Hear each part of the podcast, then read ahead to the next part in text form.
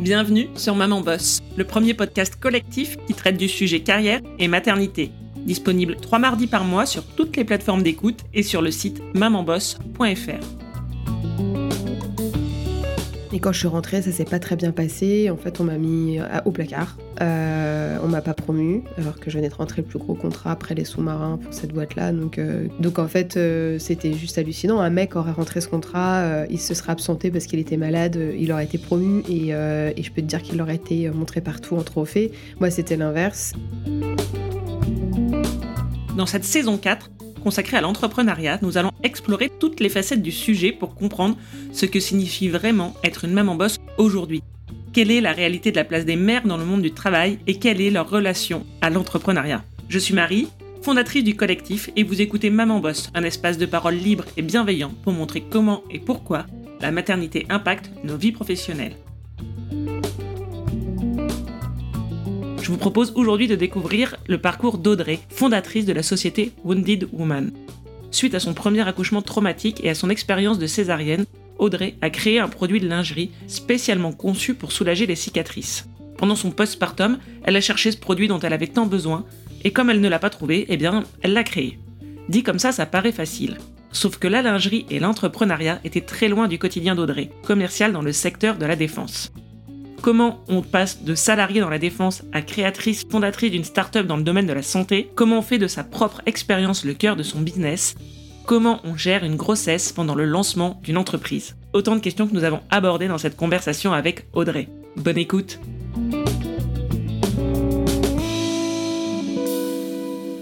Bonjour Audrey, bienvenue sur Maman Boss. Est-ce que tu peux nous dire de qui tu es la maman? Et dans quoi tu bosses. Oui, merci beaucoup pour ton invitation. Alors, je suis la maman de deux enfants euh, qui ont 4 euh, et 2 ans, un garçon et une fille. Et euh, je suis entrepreneur dans la santé de la femme, ce qu'on appelle la Femtech, c'est-à-dire que j'ai créé un produit innovant, enfin plusieurs produits innovants, au service de la santé des femmes et particulièrement le post-opératoire et le post-césarienne, postpartum et cicatrices liées à la maternité ou euh, la maladie des femmes. Aujourd'hui, à quoi ressemble ton quotidien de maman boss Mon quotidien de maman boss n'est jamais le même, mais quand même des points qui sont euh, assez répétitifs. Le fait de ne pas dormir, mais en fait mes deux enfants ont eu des, ont eu et ma fille a toujours un RGO pathologique, euh, mais ça a rendu leur sommeil extrêmement compliqué. Et pour ma deuxième, c'est euh, mon fils, ça fait fini par passer, mais pour ma fille, ça ne passe pas. Donc elle dort très mal, et donc moi aussi, et nous aussi. Euh, donc déjà des très petites nuits, mais bon, je pense que c'est partagé par pas mal de, de mamans boss. Et ensuite, bah écoute, ça dépend un peu parce que ça dépend où je travaille. Euh, si je travaille de chez moi dans mon bureau, comme aujourd'hui, si je travaille euh, à Station F euh, où je vais régulièrement, si je travaille chez un partenaire ou voilà, si je me déplace dans une pharmacie, si je vais voir mes, partenaires. Donc je dirais que c'est, bah écoute, c'est rythmé par un dépôt des enfants, travailler de manière très très très intensive, parfois sans manger, ce qui est mal, et ensuite une récupération. Mais après, je m'organise avec mon mari pour pour qu'on évite tous les deux de faire euh, des récupérations le même jour, sauf quand euh, un de nous est en déplacement. Mais euh, voilà, essayer d'avoir un équilibre aussi avec mon mari pour, bah, pour pouvoir justement travailler sans, bah, sans faire des journées de 9h30 à 16h, parce que c'est quand même très court et, clairement pas assez quand tu entreprends et que tu lances un business. Et sachant que j'essaye de pas me reconnecter trop le soir, donc clairement en ce moment, c'est très intense. Tu vois, je me suis encore couchée à 2h du matin parce que je coupe quand il rentre et que je, des fois, bah, du coup, j'ai pas fini, donc je me reconnecte. Donc quand je dirais voilà, lever euh, assez tôt, peu dormi, intensité et euh, bah, reconnexion le soir. Même si je sais que c'est pas bon, mais à un moment donné, bah, faut... s'il y a des choses à faire, faut les faire. Donc euh, voilà, heureusement, c'est pas tous les jours.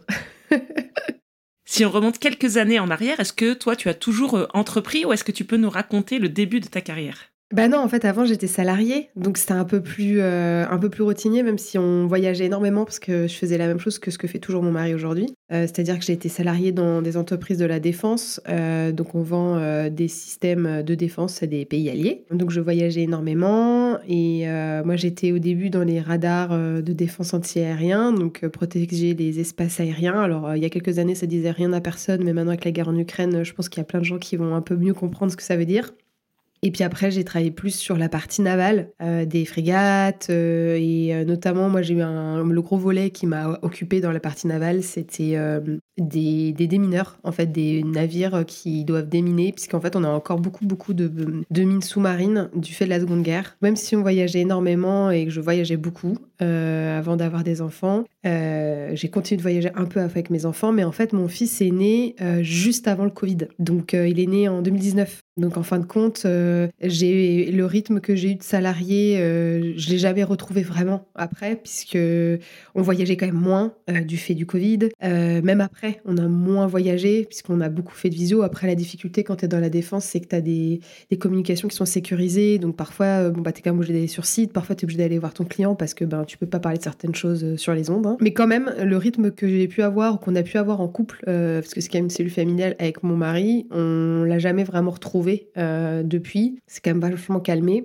Et puis en fait, bah, moi j'ai entrepris assez vite après la naissance de mon fils, euh, que j'ai eu par césarienne. Euh, voilà, donc disons que j'ai eu une petite année de reprise euh, de salariat où ouais, bah, on se prend quand même un peu en pleine phase déjà les horaires de crèche, puisque nous il était en crèche. Et là tu te dis, ah ouais, va falloir jongler, parce que ben, normalement tu vas pas laisser ton enfant non plus trop longtemps, mais à un moment tu le laisses quand même un certain nombre d'heures, parce que tu es quand même salarié, il faut quand même le temps d'aller jusqu'à ton travail, le temps de revenir de ton travail jusqu'à la crèche. Et ben quand c'est une fermeture 18h, partir à 17h30, moi me demandait si j'avais pris mon après-midi, quoi. Donc euh, voilà, ça demande aussi un peu une organisation, mais en fait, très vite, euh, tu vois, il est né en... J'ai repris, moi, en décembre. Et tu vois, on a été confiné en mars. Donc en fait, euh, ça a été assez rapide. En fait. Bon, après, le confinement était hyper intense parce que j'ai négocié un contrat pendant le confinement. Donc c'était des 6 à 7 heures de négo sur des chaînes sécurisées ton enfant en portage. Enfin, c'était fantastique. Mais en salariat, si tu veux, avec un enfant, moi, j'ai repris que finalement sur un rythme normal que trois mois, en fait. Après, on a été confinés et après, ben, c'était une, une autre vie. Et alors, pourquoi ce choix de carrière dans la défense? Est-ce que ça a toujours été une évidence pour toi?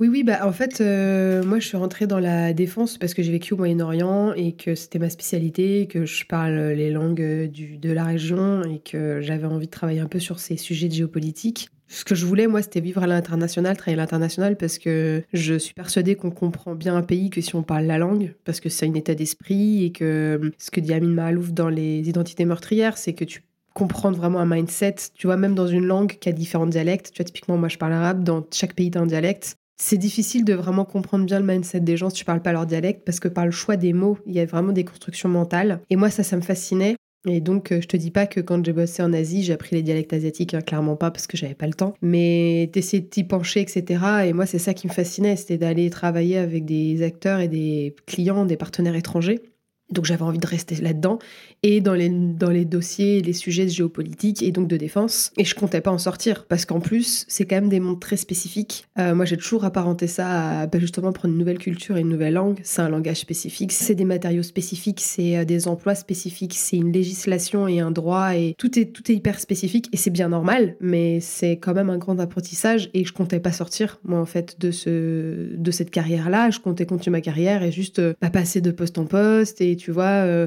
euh, ben, progresser, quoi, avoir de nouveaux challenges. Euh, quand j'ai rentré le contrat de 2 milliards d'euros là pour les, chasseurs de mines en, 2019, juste avant d'avoir mon fils, je savais que je rentrerais probablement pas d'autres contrats de cette taille dans ma carrière parce que c'est unique et c'était une conjoncture. Hein, c'est pas que de mon fait, hein, c'est toute une équipe, c'est une conjoncture politique, voilà. Mais bon, c'est quand même arrivé. Et donc je m'étais dit, euh, bah, je, vais, oh, je vais évoluer dans la boîte, etc. Euh, faire un peu autre chose, découvrir d'autres challenges. Mais euh, je pensais pas partir, quoi, si tu veux. Je, pensais rester parce que c'est parce que c'est passionnant, en fait, tout simplement. Et c'était pas l'actualité d'aujourd'hui, en plus, donc t'imagines.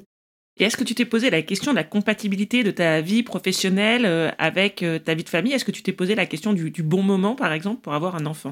J'ai très vite compris que avoir des enfants, ce serait un job. C'est-à-dire qu'il fallait lire des bouquins, il fallait un peu se renseigner, tu vois. Donc, sur le côté euh, comprendre l'enfant, comprendre ses besoins, vraiment là-dessus, on était calés, tu vois. On avait vraiment fait le taf. Mais par contre, moi, euh, moi, en tant que femme enceinte, à la trappe totale, à tel point que j'ai commencé à dire à mon mari, je crois qu'il faudrait que j'achète des vêtements de grossesse, je ne peux plus fermer mes pantalons parce que c'est un, monde assez normé, donc j'étais en tailleur tout le temps, en pantalon euh, de costume, quoi. Euh, j'avais pas anticipé, tu vois. Donc là, j'ai commencé à prendre un peu plus soin de moi, mais si tu veux, euh, sur l'organisation, c'était on cherchait un moyen de garde qu'on a trouvé très tard. Donc ça, ça a joué au fait aussi, tu vois, sur le fait de pas savoir comment on allait s'organiser, c'est qu'on trouvait pas de moyen de garde. C'est-à-dire que moi, enceinte, j'ai appelé euh, une cinquantaine de hum, d'assistantes euh, maternelles qui étaient autour de chez nous. Il y en avait aucune de dispo. Et en fait, c'était vraiment compliqué. Il y avait énormément de crèches, donc on s'était dit ah trop bien, quand on aura des enfants, on trouvera une crèche. C'était que des crèches d'entreprise, donc en fait pas ouvert aux particuliers. Et nos entreprises, on n'était plus dans la même entreprise à ce moment-là que mon mari ne prenait pas de berceau en crèche. Donc en fait, on s'est pas posé la question sur l'organisation parce qu'on n'avait pas le moyen de garde. On s'était dit on fera des journées, bah voilà, 8h, 18h quoi, 8h, 18h30. Et puis s'il y en a un qui doit partir plus tôt ou rester plus tard, bah on s'arrangera. Et en fait, euh, le fait du trauma de ma césarienne, euh, psychologique, physique, euh, et le fait que je trouvais pas de moyen de garde, moi j'ai dû poser un congé parental parce que je ne trouvais pas de moyen de garde pour mon fils. Et finalement, quand on a trouvé cette crèche, ben, on s'est retrouvé un peu imposé finalement, tu vois, les horaires d'ouverture et de se dire bah comment on s'organise autour. Et clairement, tu vois, je saurais jamais vraiment sur l'organisation puisqu'on a, en fait, on l'a fait que trois mois et qu'en mois de décembre, je sais pas si tu te souviens, mais il y avait les gilets jaunes. Donc en fait, le rythme était déjà encore, enfin, était déjà perturbé quand j'ai repris. Euh, donc euh, en, fait, j'ai peut-être eu que deux mois finalement d'un rythme un peu normal.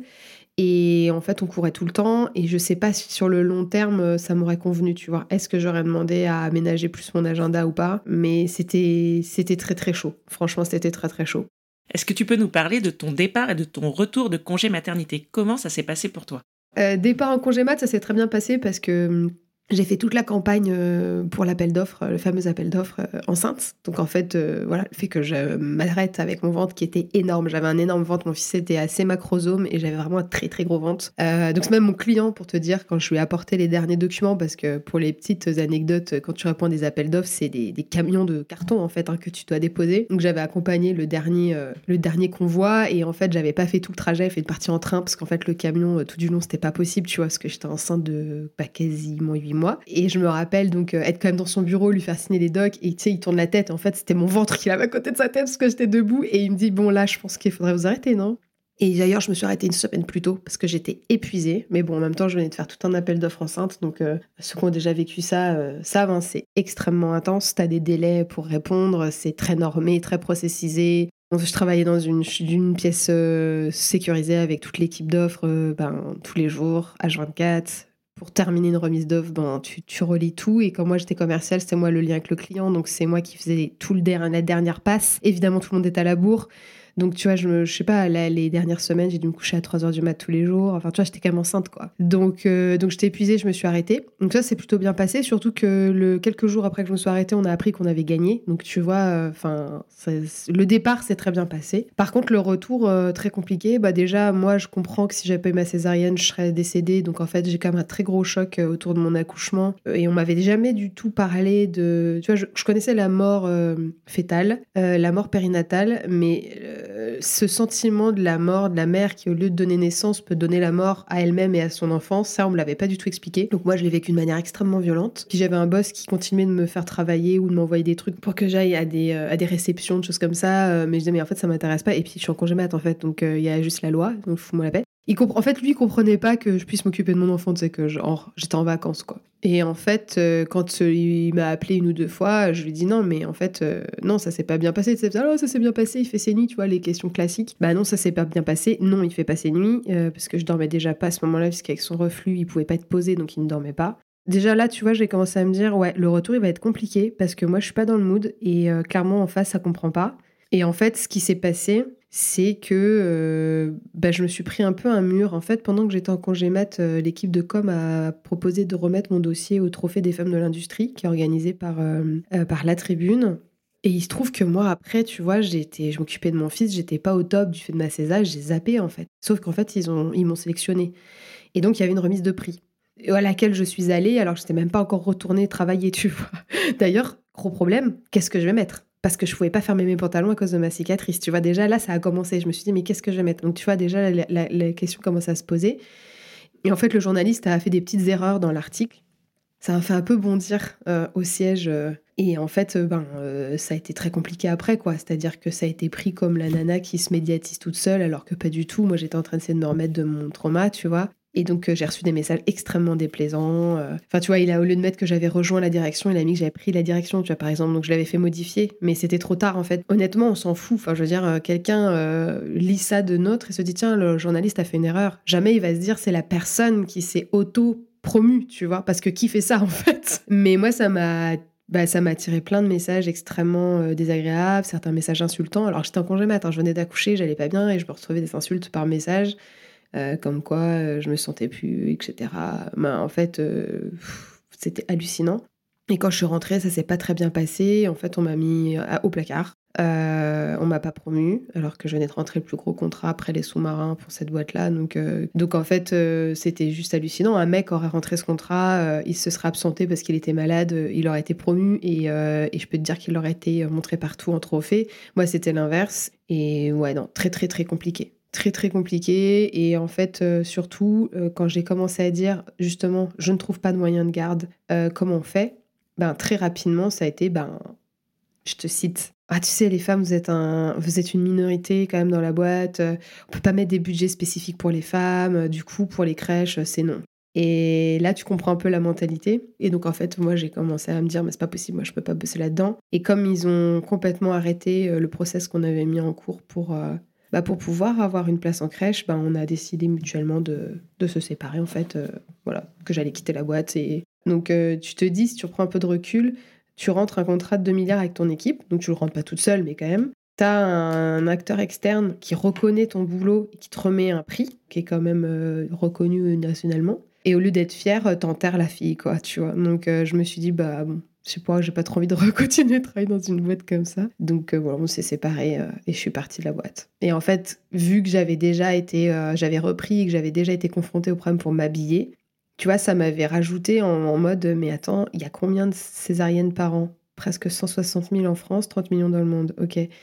Il n'y a rien pour qu'on puisse s'habiller. C'est-à-dire, c'est quoi la considération qu'on a pour les femmes? Tu vois, ça m'a rajouté aussi un peu ce poids euh, de se dire, mais comment on considère les femmes en fait? C'est c'est quoi cette société, tu vois? Et ça, je m'étais pas posé la question avant parce que j'avais pas eu de femmes césarisées dans mon entourage, ni de femmes qui avaient d'opérations abdominales. Donc, j'avais jamais été confrontée au truc, tu vois.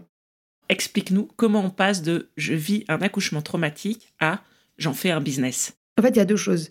Il y a que quand je rencontre un problème, il faut que je trouve une solution, ce qui fait de moi une salariée performante et une entrepreneur à deux doigts du burn-out. C'est que en fait, chaque problème doit avoir une solution. Donc là, clairement, je me dis attends. Euh, et puis je commence à faire un questionnaire, tu vois, que je partage. Puis je, je dis pas en fait ce que j'ai en tête, je veux juste avoir le retour des femmes qui ont des cicatrices. Et là, je vois les retours et je vois qu'il n'y a pas que les césariennes. Mais je l'avais fait plus par intérêt, tu vois, comme ça, pour savoir.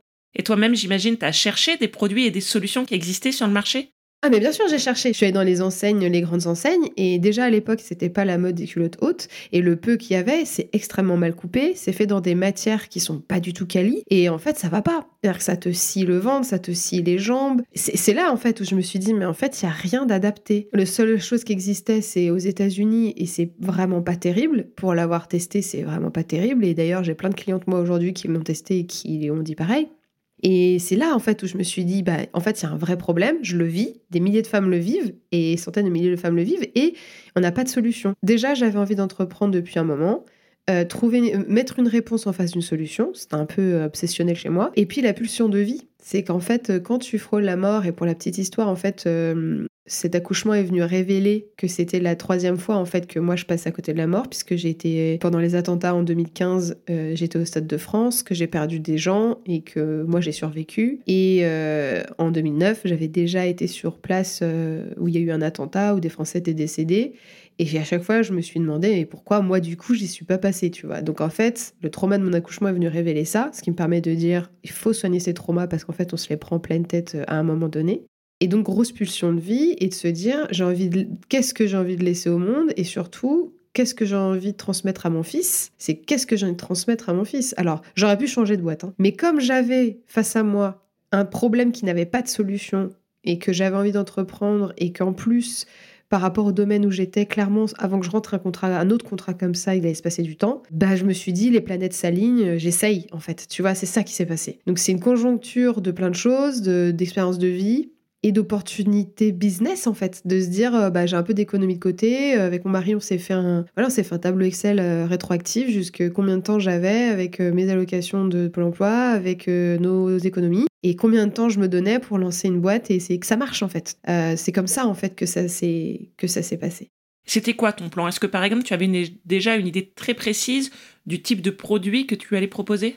Tu sais, alors ça, c'est ça aussi qui est bon à savoir si jamais des femmes veulent se lancer, c'est que en fait, on, a une idée d'origine, après on, évolue un peu. Alors on pivote pas complètement, mais on, évolue. Moi, c'était de la lingerie depuis le départ, mais il y a des choses que je voulais faire qui sont industriellement aujourd'hui pas possibles. Euh, ou alors il faut 10 euh, millions, quoi. Donc j'ai aussi un peu revu ce que je voulais faire. J'ai énormément travaillé avec des acteurs du textile, avec des professionnels de santé, avec les femmes, puisque j'ai continué à aller parler avec le terrain avec les femmes, savoir euh, de quoi elles auraient besoin sans leur dire si c'est un cosmétique ou un textile, pour avoir le maximum de retour des besoins physiques, euh, parce que je voulais pas orienter les réponses. Et, donc, si tu veux, euh, le plan, c'était euh, j'ai tant de temps de Pôle emploi, on a tant d'économies, on peut vivre sur le salaire de mon mari et, et, donc de mes allocations tant de temps. Donc là, tu vois, on approche bientôt de cette date, puisque j'ai créé la boîte en fin 2021. Entre-temps, j'étais retombée enceinte de ma fille et euh, j'avais accouché de ma fille, de ma deuxième enfant. Euh, donc j'ai eu mon fils pendant toute ma grosse campagne commerciale euh, en tant que salarié. J'étais enceinte de ma fille avec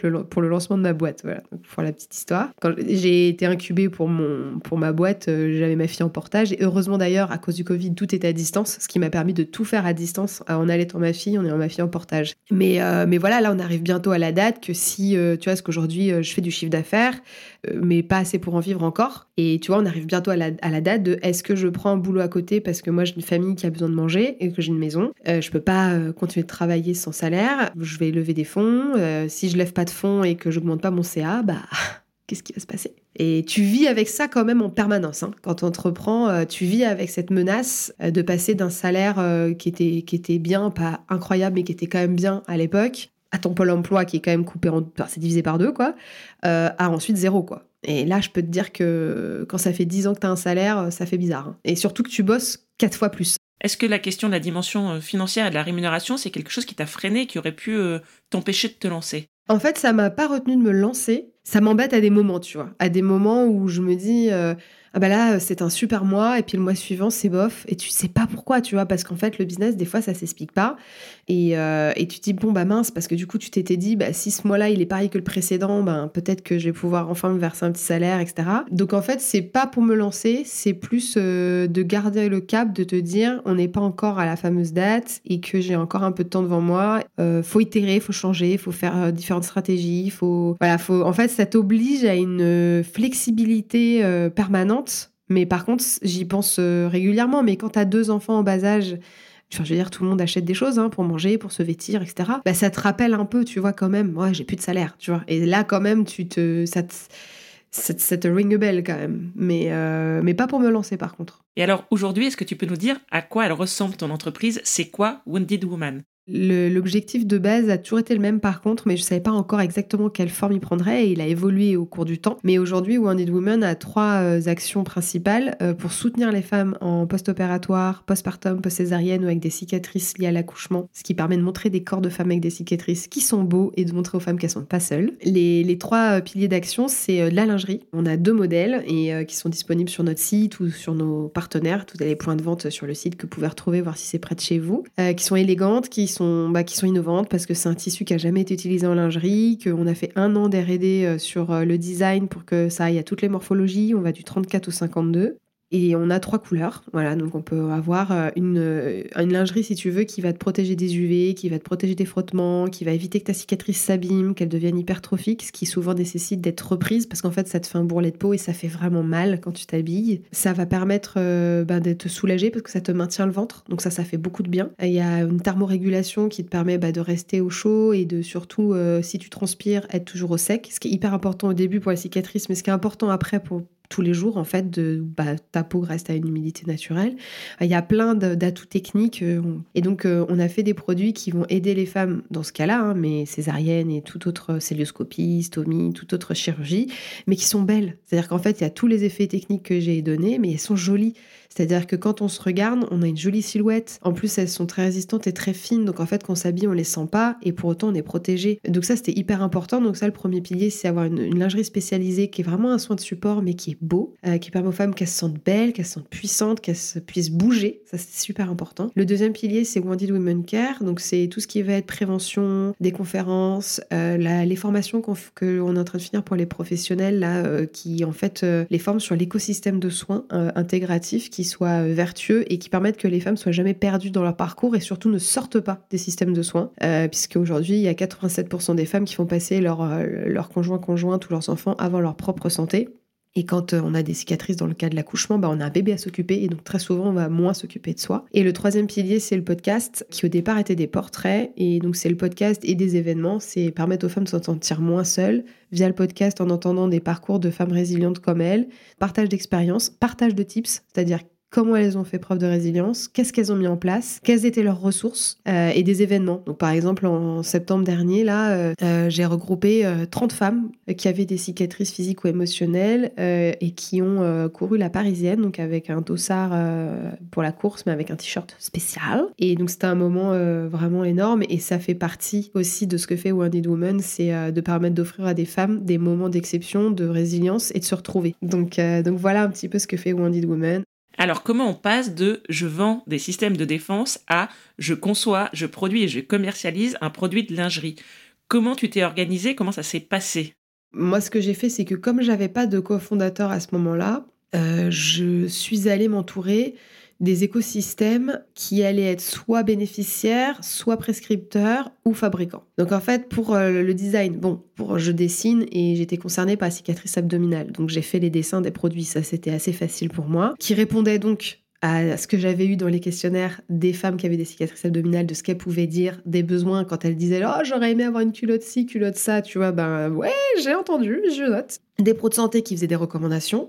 Et ensuite, euh, ben, je suis allée chercher des fabricants, sourcer des matières. Alors comment on fait? Ben, on, fait comme tout le monde, on utilise euh, Google. Et puis euh, moi, je suivais beaucoup le travail à l'époque de Guillaume Gibaud du Slip français, qui avait toute une chaîne YouTube sur l'entrepreneuriat dans le textile et surtout qui se bat pour réindustrialiser en France la filière textile. Et donc qui a créé une association, alors ça s'appelait Savoir-faire, je ne sais plus comment ça s'appelle maintenant, ça a changé de nom, et qui référençait toutes les entreprises et du textile en France, aussi parce qu'ils se sont réunis pendant le Covid pour faire des masques et des blouses pour les soignants. Et donc en fait, bah, j'ai pris le site et j'ai contacté tout le monde. C'est-à-dire que j'ai fait des sites de tous les pros pour aller voir qui ils sont, qu'est-ce qu'ils font. Euh, ceux qui m'intéressaient, je les ai contactés. Donc ça prend du temps. Hein. J'ai été regarder sur euh, les sites des salons passés qui était intervenu, quelles étaient les boîtes. Enfin, c'est vraiment euh, un travail de fourmi de, recherche, quoi. Et euh, une fois que j'ai trouvé l'industrie qui me plaisait, je leur ai demandé un peu comment ils bossaient. Ils m'ont recommandé des noms de modélistes. J'ai choisi une modéliste, c'est-à-dire qui va industrialiser mes, mes, dessins en produits industrialisables, en fait, pour qu'ils puissent être transmis dans une machine qui va couper les matières. Et ensuite, j'ai fait plusieurs salons, donc au début enceinte, ensuite avec ma fille en portage, pour sourcer les matières. Donc, c'est-à-dire choisir les matières qui répondaient au cahier des charges que j'avais fallait que ce soit anti-UV, fallait que ce soit seconde peau, fallait que ça sèche très vite, fallait que ce soit hyper quali. Euh, voilà, tout, tout ce que j'ai pu dire avant, la thermorégulation, etc. Fallait que ça colle pas quand on a une cicatrice et que ça suinte un peu ou quoi, bah que quand on aille aux toilettes, on s'arrache pas toute la cicatrice, ce qui se passe avec le coton. Hein. Après, j'ai bossé avec, euh, avec tous ces, tous ces gens-là pour, euh, bah, pour faire des prototypes. Et je voulais absolument que le mois où j'accouchais de ma fille soit mon fameux mois d'or. Et donc que je me repose et que je n'ai qu'à valider des choses. Donc en fait, j'ai sourcé mes matières j'ai bossé sur les prototypes avant pour que pendant mon premier mois postpartum, je n'ai qu'à valider les protos des équipes, ce qui a été le cas et j'étais hyper contente parce que je, je voulais pas devoir charbonner alors que j'étais alité ou que j'étais euh, en postpartum et j'ai bien fait puisque j'ai j'étais alité un mois et demi. Puis en fait après ben, un an d'R&D, euh, plusieurs prototypes euh, puis un jour, tu fais le shooting avec, euh, avec euh, neuf femmes que tu n'as jamais vues, qui sont venues euh, juste pour ça et qui te disent que c'est la première fois de, la vie, de leur vie qu'elles voient d'autres femmes avec les mêmes cicatrices qu'elles, que ça fait partie des jours les plus importants de leur vie. Puis voilà, puis après, tu mets en vente. en tout, ça a pris un an. C'est court, mais c'est aussi parce que moi, j'ai cravaché à fond. C'est-à-dire que, comme je te dis, j'allais accoucher. Donc, moi, j'avais un tempo qui était très, très court. Et donc, en fait, entre, euh, au moment où j'ai quitté ma boîte euh, pour, euh, voilà, pour les raisons évoquées, j'étais enceinte, j'ai découvert que j'étais enceinte de ma deuxième fille. Et donc là, j'ai eu un tic-tac qui s'est enclenché. C'est-à-dire que là, il fallait très vite tester l'idée. J'ai candidaté à Willa, qui est un incubateur qui aide les, les porteurs de projets féminins à monter leur boîte dans la tech. Donc moi, c'était la tech textile et du coup un peu digital euh, aussi, mais surtout textile. Et donc euh, ça m'a beaucoup aidé parce qu'en fait, euh, j'ai pu challenger mon idée, ça m'a aidé à me positionner, ça m'a aidé à poser les bonnes questions. Donc ça, je recommande, hein, il faut s'incuber, il faut aller rentrer dans des parcours d'entrepreneur, faut pas entreprendre tout seul. On peut protéger son idée, hein. attention, moi je suis contre le fait de parler de son idée à tout le monde. Hein. Quand on est sur des choses très innovantes, on peut parler du concept un peu vague, mais de l'idée pure, moi je suis pas pour en parler à tout le monde. Faut en parler à des gens, mais pas n'importe qui. Il faut challenger et du coup, du coup, ne pas être seul parce en fait, moi aujourd'hui, c'est un réseau dans lequel je suis toujours et qui m'aide toujours au quotidien parce qu'il y a des bonnes idées, parce qu'il y a des bonnes réflexions. Donc, faut vraiment pas être tout seul.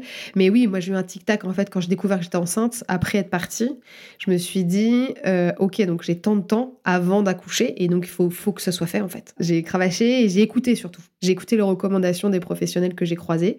Est-ce que tu as envisagé à un moment de ne pas entreprendre seul et de t'associer par exemple?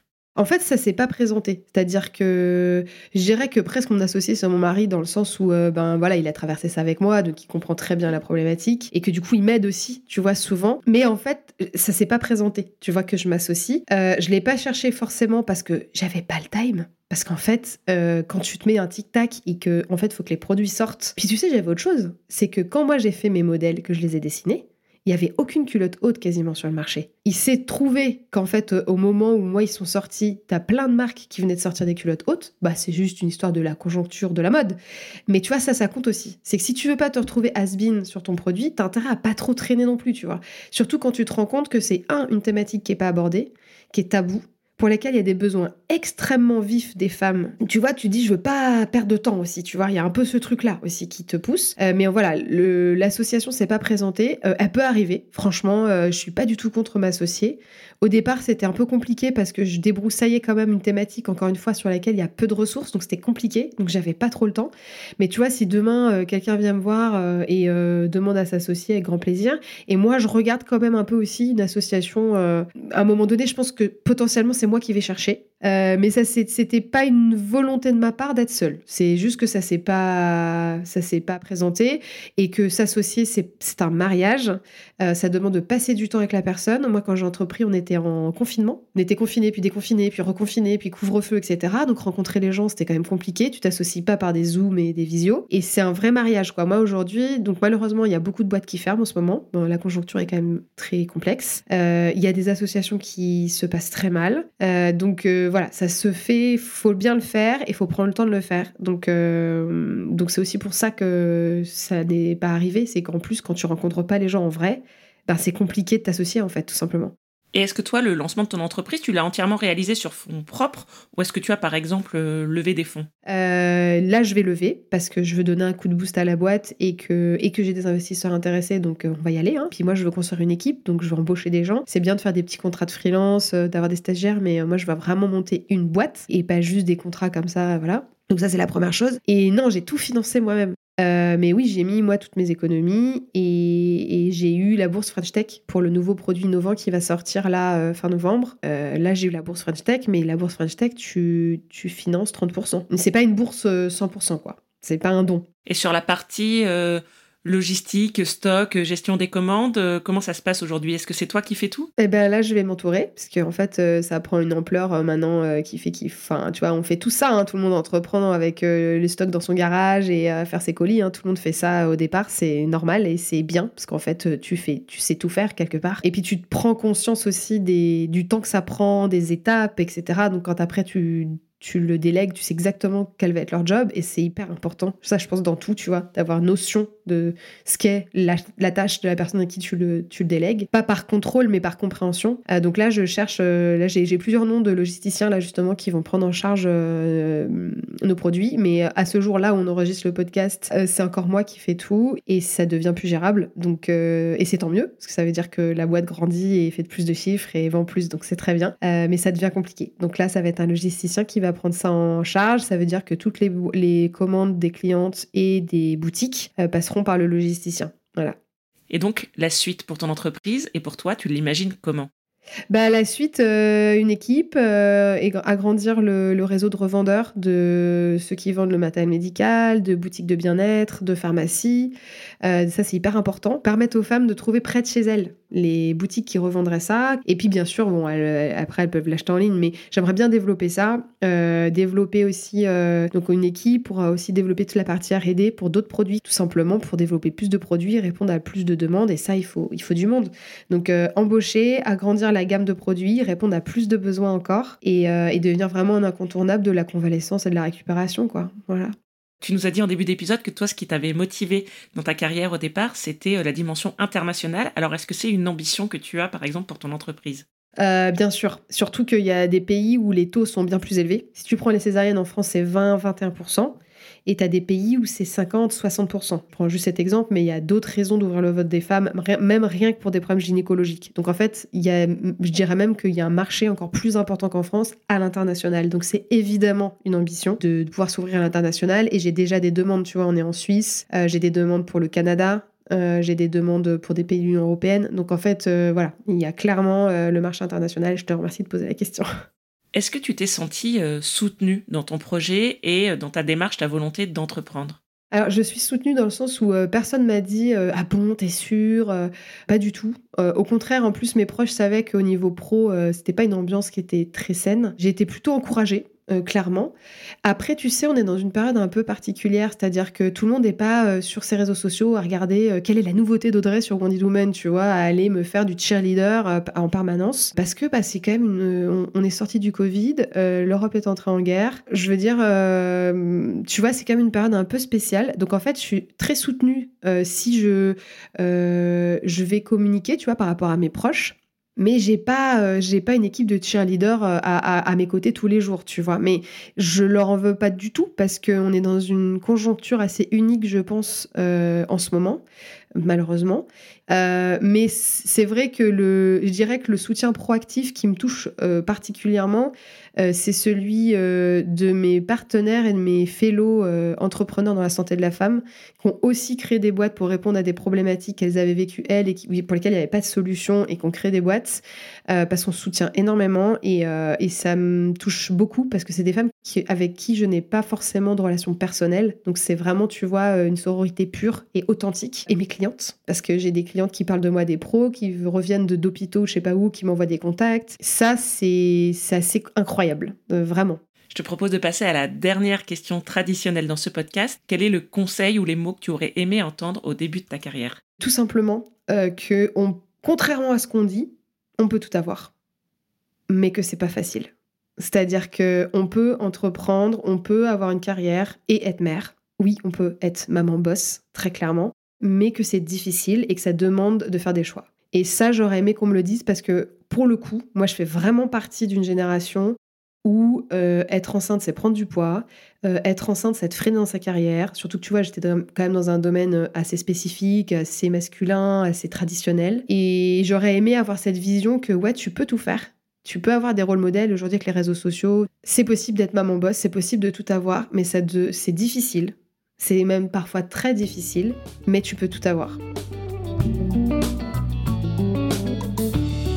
Merci à Audrey pour le récit de son parcours. Avec Maman Boss, je montre, épisode après épisode, que nos maternités impactent nos vies professionnelles.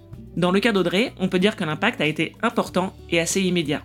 Et l'ambition qu'elle porte aujourd'hui avec Wounded Woman est proportionnelle aux difficultés qu'elle a connu avec son congé maternité et son premier accouchement. Si vous êtes concerné par le sujet de la césarienne, des cicatrices ou que vous connaissez une femme concernée, n'hésitez pas à lui parler de Wounded Woman. Et si vous avez simplement envie de soutenir le projet, sachez qu'en ce moment, Audrey organise une campagne Ulule pour créer une culotte et un maillot de bain menstruel spécialement conçus pour soulager les cicatrices. Je vous mets toutes les infos dans les notes de l'épisode et sur le site mememboss.fr. Je vous souhaite de belles fêtes de fin d'année je vous retrouve en 2024 pour de nouveaux épisodes inédits. Et d'ici là, maman bosse.